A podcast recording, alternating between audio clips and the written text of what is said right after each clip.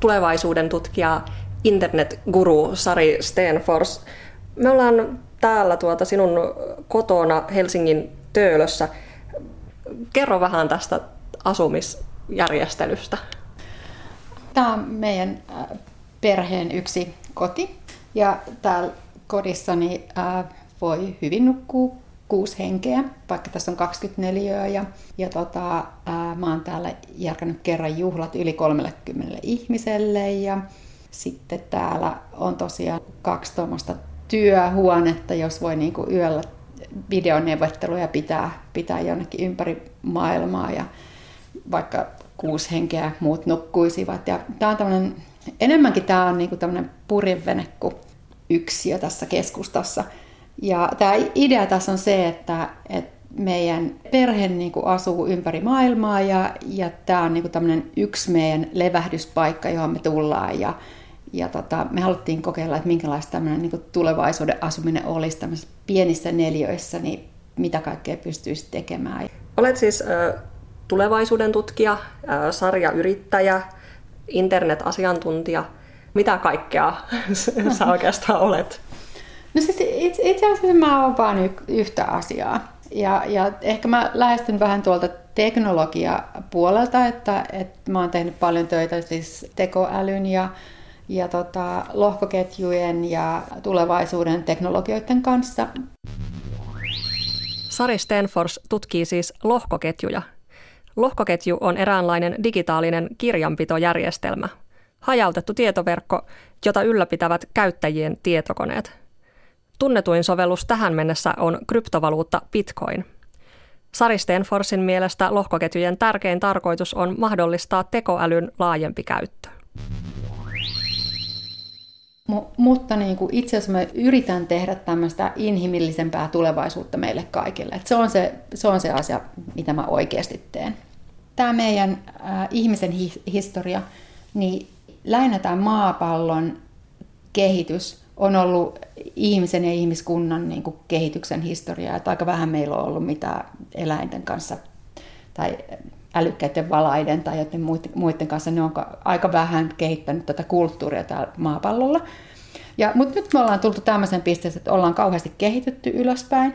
Ja, ja tässä nyt ollaan, mutta ihan kohta tämä älykkyyden kehitys maapallolla menee ihan tajuttomasti eteenpäin. Tosi nopeasti tulee, tulee nyt sitten tekoäly kehittyy ja se menee aika nopeasti sitten, kun me saadaan se niin kuin kehittymään, niin se kehitys tapahtuu tosi nopsaa ja, ja se menee yli, yli sen, mitä me ihmiset osataan. Ja, ja sitten sen jälkeen tekoälyn rupeaa olemaan tosi vaikea meille ihmisille selittää, että miten he näkevät maailman. Että meidän on hirveän vaikea ymmärtää sitä maailmaa. Eli meidän pitäisi nyt itse kehittää semmoista hyvää yhteiskuntaa, semmoista yhteiskuntaa, joka olisi valmis siihen, että tämä älykkyys maapallolla yhtäkkiä kehittyy tällä tavalla hurjasti. Ja, ja nyt on se hetki, jolloin sitä pitää tehdä, koska niin kuin tässä me nyt ollaan justiin sen kynnyksellä, että ihan kohta tapahtuu tämä muutos. Eli mä niin kuin, äh, haluan edistää tällaisia ihan uudenlaisia erilaisia pilotteja, mitä voitaisiin tehdä ja kokeilla, että miltä ne, miltä ne tuntuisi ja mihin ne veisi meitä. Ja, ja, tota, ää, ja semmoisia, jotka niinku oikeasti olisi radikaalisia muutoksia tähän meidän tämän hetken tilanteeseen. Näin kun tulevaisuuden tutkijana, niin sinun aikajänne on tietysti tuolla jossakin vuosissa, kymmenissä, jopa niin kuin kymmenessä vuodessa ehkä. Ja entä kun perusihminen näkee tulevaisuuden tarkemmin noin niin kuin vuoden sisällä ja siitä eteenpäin kaikki alkaa mennä abstraktiksi niin miten onnistuu tällaisten radikaalien ideoiden kertominen, joka vielä liittyy johonkin aikaan, mitä ihmisen on vaikea hahmottaa? Joo, siis ei, ei onnistu varmaan kauhean hyvin edes mulle itselleni. Ja, ja on niin kuin tosi vaikea. Ja, ja niin kuin tästä mä haluaisin kertoa semmoisen, mä oon yrittänyt selittää jo tässä pari vuotta sitä, että mi, mitä lohkoketjut on ja mitä tämä blockchain-teknologia oikein niin kuin tarkoittaa ihmisille ja ihmiskunnalle. ja, ja niin kuin, sitä on ollut tosi mahdotonta niin kuin kertoa. Mutta ei ainoastaan se, että mitä joku uusi teknologia tekee, mutta se, että miten meidän pitäisi niin kuin valmistautua siihen. Ja mä sitä usein kerron, että, että tämä vähän niin kuin menisi kertomaan ihmisille, jotka istuu omakotitalossansa ja sanoo, että, että nyt kuule, olisi tosi hyvä, kun rupeisit rakentamaan tuohon autotallia. Ja tämä aika olisi ennen kuin auto oli. Niin joku tulisi ja kertoisi, että hei, rupepa nyt rakentaa autotallia, että se olisi hyvä juttu, koska kohta sä tulet ostamaan auton. Ja, ja sitten jos oli vain hevosia tai jotain muuta ja fillareita ja, ja autoja ei ollenkaan, niin miltä se niin kuin kuulostaisi ihmisiltä? Että nämä on niin kuin todella vaikeita asioita ja musta tuntuu, että mä joka päivä törmään siihen, että mä yritän selittää, että ihmisille, että nyt kannattaa ruveta rakentamaan tätä autotallia just tänään. Oikeasti tämä on tosi vaikeaa. Niin, ja sitten myöskin se, että meillä on joku mukavuusalue kaikille meillä ja me haluttaisiin, että jutut pysyisivät samanlaisina. Ja se on tosi raskasta ajatella, että ei ne pysykään.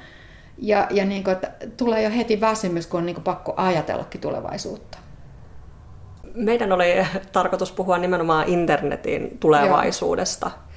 Miksi meidän pitäisi nyt kiinnostua siitä, että minkälainen internet on muutaman vuoden tai kymmenen vuoden päästä? No, mä lähestyn siis tätä asiaa, ää, tätä internet-asiaa niin kuin yhteiskunnan näkökulmasta ja minkälaista yhteiskuntaa se meidän netti luo. Ja nyt on aika hyvä, kun on ollut hirveästi uutisoitu sitä Facebookin skandaalia ja, ja ihmisten omien tieto, tietojen niin kuin, käyttämistä.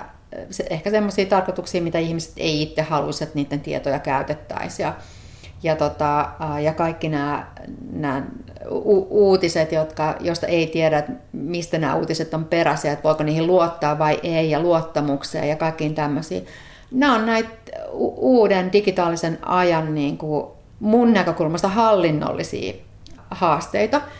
Ja, ja niin kuin hyvin sitä digitaalista maailmaa voisi myös rakentaa semmoiseksi, että, että ne hallinnolliset rakenteet tukis ihmisten yks, yksilöllisiä tarpeita ja toiveita ja, ja tota, ää, niillä voitaisiin sitten niin kuin auttaa ihmisiä tekemään niitä sellaisia asioita, mitä ihmiset haluaisi itse tehdä. Tämä on vaan niin kuin, kysymys on vaan siitä, että miten me halutaan rakentaa tämä meidän digitaalinen maailma. Jos verrataan lohkoketjuja aikaisempiin tämmöisiin ihmiskuntaa mullistaneisiin keksintöihin, tyyliin televisio, just internet. Kuinka suurena muutoksena sä pitäisit lohkoketjuja? Mulle nämä lohkoketjut niin kuin on osa kokonaisuutta. Ja yksittäisesti sitten tulee olemaan se, että joskus kun historian tutkijat tutkii tätä aikakautta, niin niitä on varmaan ihan aika mahdoton sanoa, että mitä ne lohkoketjut vaikutti tähän juttuun, koska tämä on niin kuin yleensäkin tämmöinen suurempi digitalisaation murros ja, ja semmoinen, semmoinen niin kuin datan läpilyöntiaika, jonka, jonka johdosta me sitten ruvetaan käyttämään tekoälyä enemmän. Et, et tota, äh, Tämä on tosi suuri murros ja mun mielestä ihan erilainen murros, vaikka siis niin kuin internetin käyttökin olisi tosi iso juttu. Mutta ehkä tämä on joku semmoinen Gutenbergilainen murros. Et, että yhtäkkiä kun kirjoja ruvettiin painamaan, niin sitten kaikilla oli mahdollisuus saada tietoa. Niin tämä on nyt niin kuin samanlainen murros, mutta tämä ei enää olekaan niin kuin tietomurros, vaan niin kuin tämä on tämmöinen yhteiskunnan rakenteen murros. Tämähän on ihan todella niin kuin tämmöinen hankalasti hahmottuva asia maailmassa, jossa edelleen niin kuin se, että miten internet toimii, niin meille tulee koko ajan vieläkin yllätyksenä, että mitä kaikkea siellä niin kuin voi tehdä ja mitä siellä tehdään sellaista, mitä ei tiedetä. Ja nyt ollaan jo jossakin niin kuin kokonaan uudessa, mikä niin kuin mullistaisi nykyisen. Joo. Niin, siis tämä lohkoketju pystyy todella monella tavalla niin kuin mullistamaan – mullistamaan sitä, miten me toimitaan tuolla digitaalisessa maailmassa, sekä hyvässä että pahassa. Et samalla lailla kuin toi internet, niin sehän on luonut meille mahdollisuudelle, että me voidaan niin kuin lähettää sähköpostia ihan toiselle puolelle maailmaa meidän kavereille ja Facebookin kautta olen erinäköisissä erinäköisissä yhteyksissä kenen tahansa kanssa, tai sitten niin kuin vuokraamaan meidän kotia jossain Airbnbissä, jossain alustataloudessa ole mukaan. Kaikkea tämmöistä ja vielä enemmän voi tehdä, kun saadaan lohkoketjuja, mutta, mutta se, että miten niin kuin sitä hallinnoidaan ja kuka siitä hyötyy ja, ja niin kuin mitkä, minkälaisia oikeuksia ihmisiä on, niin se kaikki ohjelmoidaan sinne sisään. Eli tämä ei ole mikään yksi autuaksi tekevä teknologia, vaan tämä on teknologia, joka pystyy mahdollistamaan erilaisia asioita, jos ne tehdään sellaiseksi. Että tässä vaiheessa niin kuin, tosi tärkeää on ymmärtää se, että näitä lohkoketjuakin voi tehdä eri lailla. Ja, ja sitten pitäisi yrittää niin nähdä se, että minkälaista valtaa ja sitten minkä näköisiä niin kuin, taloudellisia voimia tämän lohkoketjun avulla tulee, mutta joka tapauksessa tulee muuttamaan niitä niin kuin valta- ja taloudellisia voimia aika, aika paljonkin. Pystytkö vielä kertomaan jotain esimerkkejä, niin kuin, että miten lohkoketjuja sitten voidaan käyttää tai tullaan käyttämään? Me voitaisiin vaikka, vaikka tota meidän ruokaa jäljittää lohkoketjuilla – et, että me tiedettäisiin vaikka, että mistä toi kurkku, tuossa meillä on kurkku vieressäni, mistä toi kurkku on tullut, että miltä maatilalta se tuli ja milloin se on siellä kasvatettu, että me voidaan niin kuin nähdä erinäköisiä ympäristöratkaisuja voisi niin kuin sillä, että pystytään seuraamaan esimerkiksi jotain hiilijalanjälkeä tai jotain sellaista tehdä. Ja No, me jo sivuttiin vähän sen sitä kritiikkiä, mutta totta kai tässä mm-hmm. vaiheessa, kun niin kuin maalataan paljon kauniita asioita, niin entä jos ne lohkoketjut, että siinä on niin kuin paljon mahdollisuuksia käyttää niitä väärin? Mm. Ja, ja että se voi tarkoittaa sitä, että valta edelleen keskittyy, koska tavallaan demokratia vähenee, jos kaiken ratkaisee koodi. Miten, miten näet tällaisen? No mun mielestä tämä on ihan hirveän kysy- tärkeä kysymys. Ja nyt pitäisikin olla tosi kriittinen. Et nyt on se hetki maailmassa, jolloin niin meidän kaikkien pitäisi olla tosi kriittisiä, mutta silleen hyvällä tavalla kriittisiä, että ei nyt heitetä sitten kuitenkaan niin kuin ka- kaikkea pois sen takia, että näyttää vähän huonolta joku, vaan mietitä, että miten me saataisiin sitten tehtyä parempi. Ja joo, kyllä lohkoketjulla voidaan saada aikaiseksi demokratian vähenemistä, ihan varmasti, mutta sillä voidaan myös parantaa demokratiaa. Et lohkoketjun avulla me voitaisiin vaikka saada niin kuin enemmän mahdollista esimerkiksi suoraan äänestykseen, että me voitaisiin äänestää kaikki ihmiset suoraan joistain asioista. Tai sitten me voitaisiin tehdä sillä lailla esimerkiksi, että, että tota, kansanedustajat olisikin projektikohtaisia – että mä äänestäisin mun kansanedustajaa vaikka, joka tietäisi kaiken energiasta, niin mä äänestäisin sitten vain näihin energiakysymyksiin sitten niin tämän yhden kansanedustajan tähän energiaprojektiin. Että me voitaisiin niin tehdä demokratiasta ihan uudenlaista, että tässä pitäisi nyt niin mielikuvitella vaan uusia hienoja ratkaisuja, mitä voitaisiin kokeilla. Onko tuo niin realistinen tulevaisuuden kuva? Oikeasti mulle ihan realisti. Sä näytät niin yllättyneeltä. Mutta siis mulle tää oli ihan realistista, että et tota, äh, ihan hyvin voisi olla silleen. Millaisesta aikajänteestä me puhutaan nyt? Varmaan monta vuotta tässä vielä mietitään, että kylläpä on nyt vaikea tässä murroksessa elää ja mitään ei tapahdu. Et kyllä mä voisin kuvitella, että se kestää ehkä noin kymmenen vuotta. Mutta sitten kun se muutos tulee, niin sit se on hurjan nopeata. Voiko siihen nyt jotenkin valmistautua vai, vai onko se se sama juttu, että istutaan kotona ja ihmetellään, että mikä on autotalli? Joo, no nyt on vähän semmoinen juttu, että just ennen autoa elämää, että ruvettaisiin rakentaa sitä autotallia. Nyt pitäisi kyllä rakentaa jo vähän sitä autotallia. Et, et mun mielestä niin kuin se, miten sitä autotallia rakennetaan, on se, että täytyy ottaa selvää tästä teknologiasta, että minkä mahdollisuuksia se toisi meille ja puhua siitä ihmisten kanssa niin, että me saadaan keskustelua siitä. Että jos me ollaan ihan hiljaa, niin, niin sitten tämä teknologia vaan tulee ja me ei vaikutettu siihen mitenkään. Et mun mielestä nyt pitäisi kovasti keskustella ja miettiä niin kuin kavereiden kanssa ja työpaikoilla, että mitä tämä tulee niin kuin meille tarkoittaa ja mitä muuta kuin se, mitä nyt näyttää tulevan, niin mitä muita mahdollisuuksia oikeasti olisi. Et nyt mun mielestä tärkein asia maailmassa on mielikuvituksen puute ja, ja tota, sitten kun mä katson jotain näitä tämmöisiä sarjoja, tämmöisiä dystopisia Black Mirror-sarjoja, niin tota, uh, se on kauhean masentavaa, kun ei ole semmoisia utopistisia mielikuvia. Ja musta niin kuin se utopististen tulevaisuuden mielikuvien miettiminen olisi sellainen tärkeä harjoitus, mitä nyt voisi niin kuin mielessään miettiä ihan hulluja yhteiskuntarakenteita, mitkä niin kuin ehkä tulevaisuudessa voisi olla mahdollisia. Black Mirror on tämmöinen Netflix-sarja, joka liittyy nimenomaan dystopioihin, jotka liittyvät innovaatioihin tai keksintöihin, joita on sitten käytetty väärin. Eli siis tarvittaisiin tällainen vastaavanlainen sarja, mutta positiivisesta Joo, joku White Mirror. joo, joo, sellainen just tarvittaisiin. Mutta koska sitä ei meille tarjota, kun se varmaan se ei my- myisi niin hyvin, niin sitten mun mielestä meidän pitää itse mielikuvitella se. Sinä olet itse toteuttanut tätä esimerkiksi sillä tavalla, että opetat yrittäjyyttä hauraissa valtioissa. Miksi?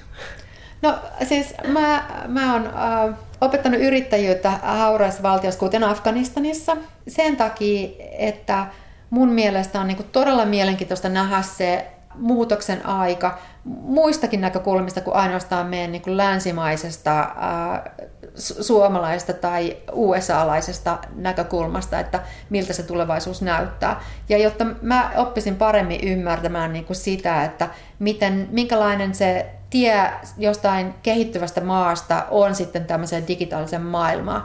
Ja mä toivoisin, että niin kuin siellä hauraissa maassa niin ihmiset sais semmoista tietoa ja tukea, jotta he pystyisivät sitten, kun tämä digitaalinen maailma on valmis, tai vi- erityisesti nyt kun sitä valmistellaan, niin että hekin pystyisivät siihen vaikuttaa.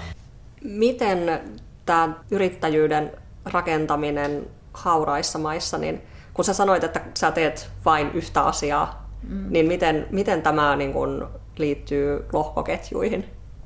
No esimerkiksi lohkoketjuihin äh, liittyy se, että äh, lohkoketjuissa voisi hyvin tehdä tämmöistä perustuloa. Äh, mä oon sitten mielikuvitellut, että perustuloa voisi tehdä vaikka sillä tavalla, että tota, myisi vaikka omaa dataansa. Että mä voisin myydä niin kuin vaikka mun Facebook-dataa tai, tai, tai sitten tulevaisuuden Facebookissa, jossa niin se olisi mahdollista, niin mä voisin tämmöisen lohkoketjun päällä olevalla Facebookilla vaikka myydä mun dataa ja saada siitä jotain pikkutuloja. Tai sitten mä voisin myydä mun vaikka terveysdataa ja saada siitä jotain toisia tulopuroja tai jotain semmoista. Mutta että näis, näiden hauraiden maiden ihmisillä on ihan samanlainen mahdollisuus myydä niiden dataa. Esimerkiksi nyt esimerkkinä. Ja se olisi mun mielestä tosi mielenkiintoinen niin kuin tämmöinen mun yksi mielikuva, että mitäs jos tota, lohkoketjun päälle tehtäisiin semmoinen sovellus, jossa niin kuin hauraiden maiden ihmisillä olisi perustulo. Niin mitä he sitten pystyisivätkään tekemään? Ja teknologiathan toimii silleen, että jos tulee joku uusi innovaatio ja teknologia, niin yleensä se vaan niin kuin toistaa ja kiihdyttää niitä olemassa olevia rakenteita. Ja jos me ei tehdä mitään, niin ne olemassa olevat rakenteet vaan kiihtyy.